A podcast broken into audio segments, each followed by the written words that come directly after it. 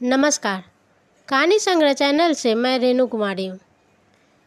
मेरा उद्देश्य इस चैनल के माध्यम से आप लोगों तक उन कहानियों को पहुँचाना है, जो यथार्थवादी होने के साथ ही हमें ऐसी सीख दी जाती है, जो कई मायने में एक नया पथ प्रकाशित करने के समान है। वैसे तो उत्तर भारतीय साहित्य में कई महानुभवी लेखक और लेखिकाएँ हुए हैं, जिन्होंने भारतीय साहित्य को एक नया रुख प्रदान किया है। लेकिन उनमें जो सर्वप्रथम नाम आता है, वो है श्री मुंशी प्रेमचंद का।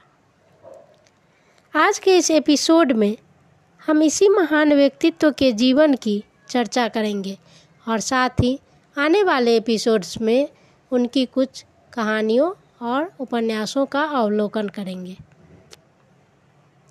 मुंशी प्रेमचंद जी का जन्म इकतीस जुलाई 1880 में बनारस के पास लम्ही नामक गाँव में हुआ था।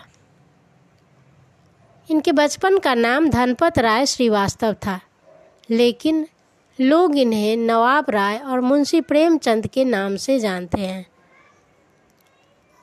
इनकी माता का नाम आनंदी देवी और पिता का नाम मुंशी अजायब राय था। इनकी आरंभिक शिक्षा दीक्षा फारसी में हुई थी। बचपन में ही माता का देहांत हो जाने के कारण इनका बचपन बहुत संघर्षमय बीता। पिता ने दो सालों के बाद ही दूसरी शादी कर ली। बीमाता के आ जाने के बाद बचपन में ही इनसे प्रेम और स्नेह का और वात्सल्य का जो समय था, वो इनसे छिन गया। काफ़ी कठिनाइयों से इन्होंने मैट्रिक की परीक्षा पास की। इनका बचपन बहुत ही गरीबी में भी बीता था।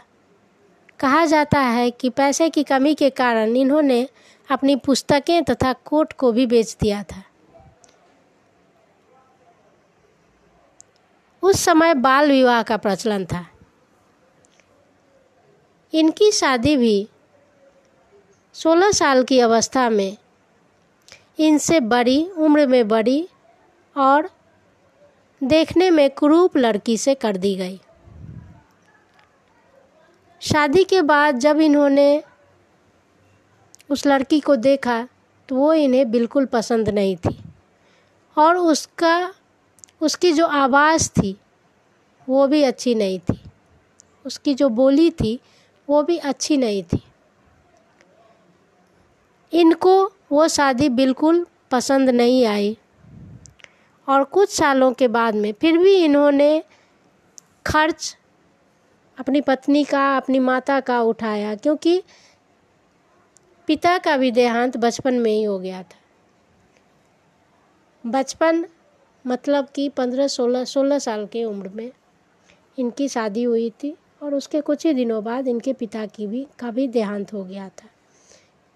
घर की जिम्मेवारी इनके ऊपर आ गई थी। उन्नीस सौ अठारह सौ में मैट्रिक की परीक्षा पास करने के बाद इन्होंने स्थानीय विद्यालय में ही अध्यापक की नौकरी कर ली और घर का खर्च चलाने लगे। शादी, प्रथम शादी के दस सालों के बाद इन्होंने दूसरी शादी शिवरानी देवी से कर ली। जो कि एक बाल विधवा थी। उस समय विधवा विवाह प्रचलन में नहीं था।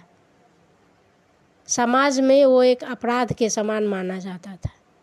लेकिन प्रगतिशील विचार के होने के नाते इन्होंने समाज के सामने एक नया उदाहरण पेश पेश किया।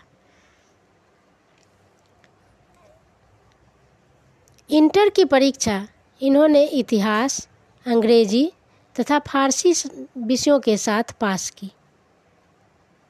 1919 में इन्होंने बीए की परीक्षा पास की और शिक्षा विभाग में इंस्पेक्टर की नौकरी कर ली। दो सालों के बाद जब ये असहयोग आंदोलन से जुड़े तो इन्होंने वो नौकरी छोड़ दी और लेखन का काम शुरू किया। इनकी सबसे पहली उपलब्ध लेखन जो है, वो है असरार माबिद जो कि उपलब्ध है। उर्दू उपन्यास था और धारावाहिक के रूप में लिखा हुआ था। इनकी पहली कहानी संग्रह, सोजे वतन, उस समय जमाना प्रेस कानपुर से प्रकाशित हुआ था। सोजे वतन का मतलब होता है, वतन का दर्द। जैसा कि कहानी, जैसा कि इस कहानी संग्रह के नाम से ही पता चल रहा है, वतन का दुख दर्द। उस समय भारत में अंग्रेज़ी सरकार थी और इन्होंने उस कहानी संग्रह में अंग्रेज़ी सरकार की असलियत का खुल के, अंग्रेज़ी सरकार की जो असलियत थी, उस पर खुल के कलम चलाई थी। ये बात जब अंग्रेज़ी सरकार तक पहुँची तो उन्होंने इनकी कहानी संग्रह की सारी प्रतियों को जब्त कर लिया और इनके सामने ही जला दिया गया। और इनको लेखन काम से, लेखन करने से भी मना कर दिया गया, बंदिशें लगा दी गई। जमाना पत्रिका के संपादक थे दया नारायण निगम। उन्होंने इन्हें सुझाव दिया कि क्यों न तुम नाम बदल के लिखते हो। और उन्होंने ही नाम सुझाया प्रेमचंद। ये नाम इनको इतना पसंद आया कि इन्होंने फिर कभी पीछे पलट के नहीं देखा। और इसी नाम से ये लिखते चले गए। साल में कम से कम दस कहानियाँ ये लिखते थे। 1918 से लेके 1936 तक का जो समय था, वो प्रेमचंद युग के नाम से जाना जाता है। इन्होंने लगभग 300 से ऊपर कहानियाँ लिखी, उपन्यास लिखे, नाटक लिखे। ये एक अच्छे अनुवादक भी थे और संपादक भी। इन्होंने अपने उपन्यासों में, अपनी कहानियों में, आम आदमी के विषय को उठाया था। उनकी जो समस्याएँ थी, उनको उठाया था और लोगों तक पहुँचाया था।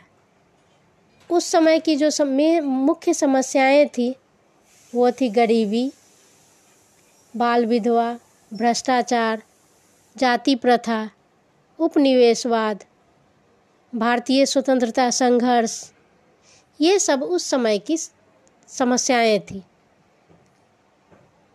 जिस पर इन्होंने बखूबी कलम चलाया और एक एक समस्याओं को अपनी कहानियों द्वारा, अपने उपन्यासों द्वारा ये लोगों तक लेकर आए। इसीलिए इनको यथार्थवादी, इनकी कहानियाँ जो है वो बिल्कुल यथार्थवादी है। इनके उपन्यास जो है वो भी बिल्कुल यथार्थवादी है। इनके लेखन में यथार्थ का जो चित्रण है, वो हमें उस समय के समाज को, उस समय की सोच को, विचारधाराओं को जानने के लिए, जानने का साधन देता है। ऐसा नहीं है कि आज के समाज में ये सब बातें नहीं हैं, लेकिन कुछ हद तक बहुत कम हुआ है। हिंदी साहित्य को प्रेम प्रसंगों से हटाकर यथार्थवाद तक ले जाने का श्रेय इन्हीं को जाता है।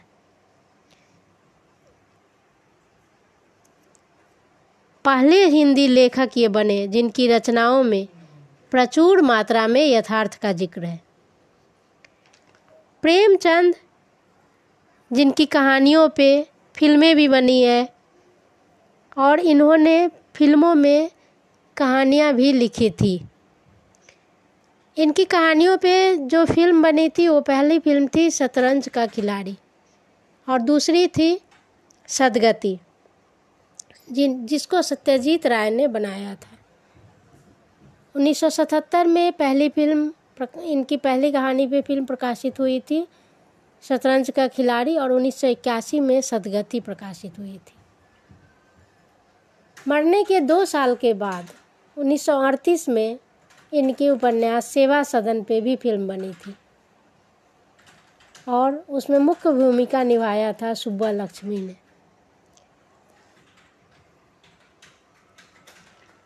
हिंदी तथा उर्दू साहित्य को इन्होंने जो योगदान दिया है वो हमारे समाज के लिए एक बहुत बड़ा प्रेरणा स्रोत है। इनके उपन्यासों में मुख्य उपन्यास है कर्मभूमि, गोदान, रंगभूमि, निर्मला गबन जिसमें से गोदान ने तो देश में ही नहीं, विदेशों में भी ख्याति प्राप्त की थी। इनकी 1933 में ये मुंबई गए थे और 1936 में ये प्रगतिशील लेखक संघ के अध्यक्ष भी बने। आम आदमी को इन्होंने अपनी रचनाओं का विषय बनाया, जिससे समाज में व्याप्त अनेक कुरीतियों को ये हम तक लेके आए। 8 अक्टूबर 1936 को छप्पन साल के उम्र में इनका देहांत हो गया। इस तरह यह दीप हमेशा के लिए बुझ गया, जिसने अपनी जीवन की बत्ती को कण कण जलाकर भारतीयों का पथ आलोकित किया था। इसके साथ ही मैं आज का ये एपिसोड ख़त्म करती हूँ। नमस्कार।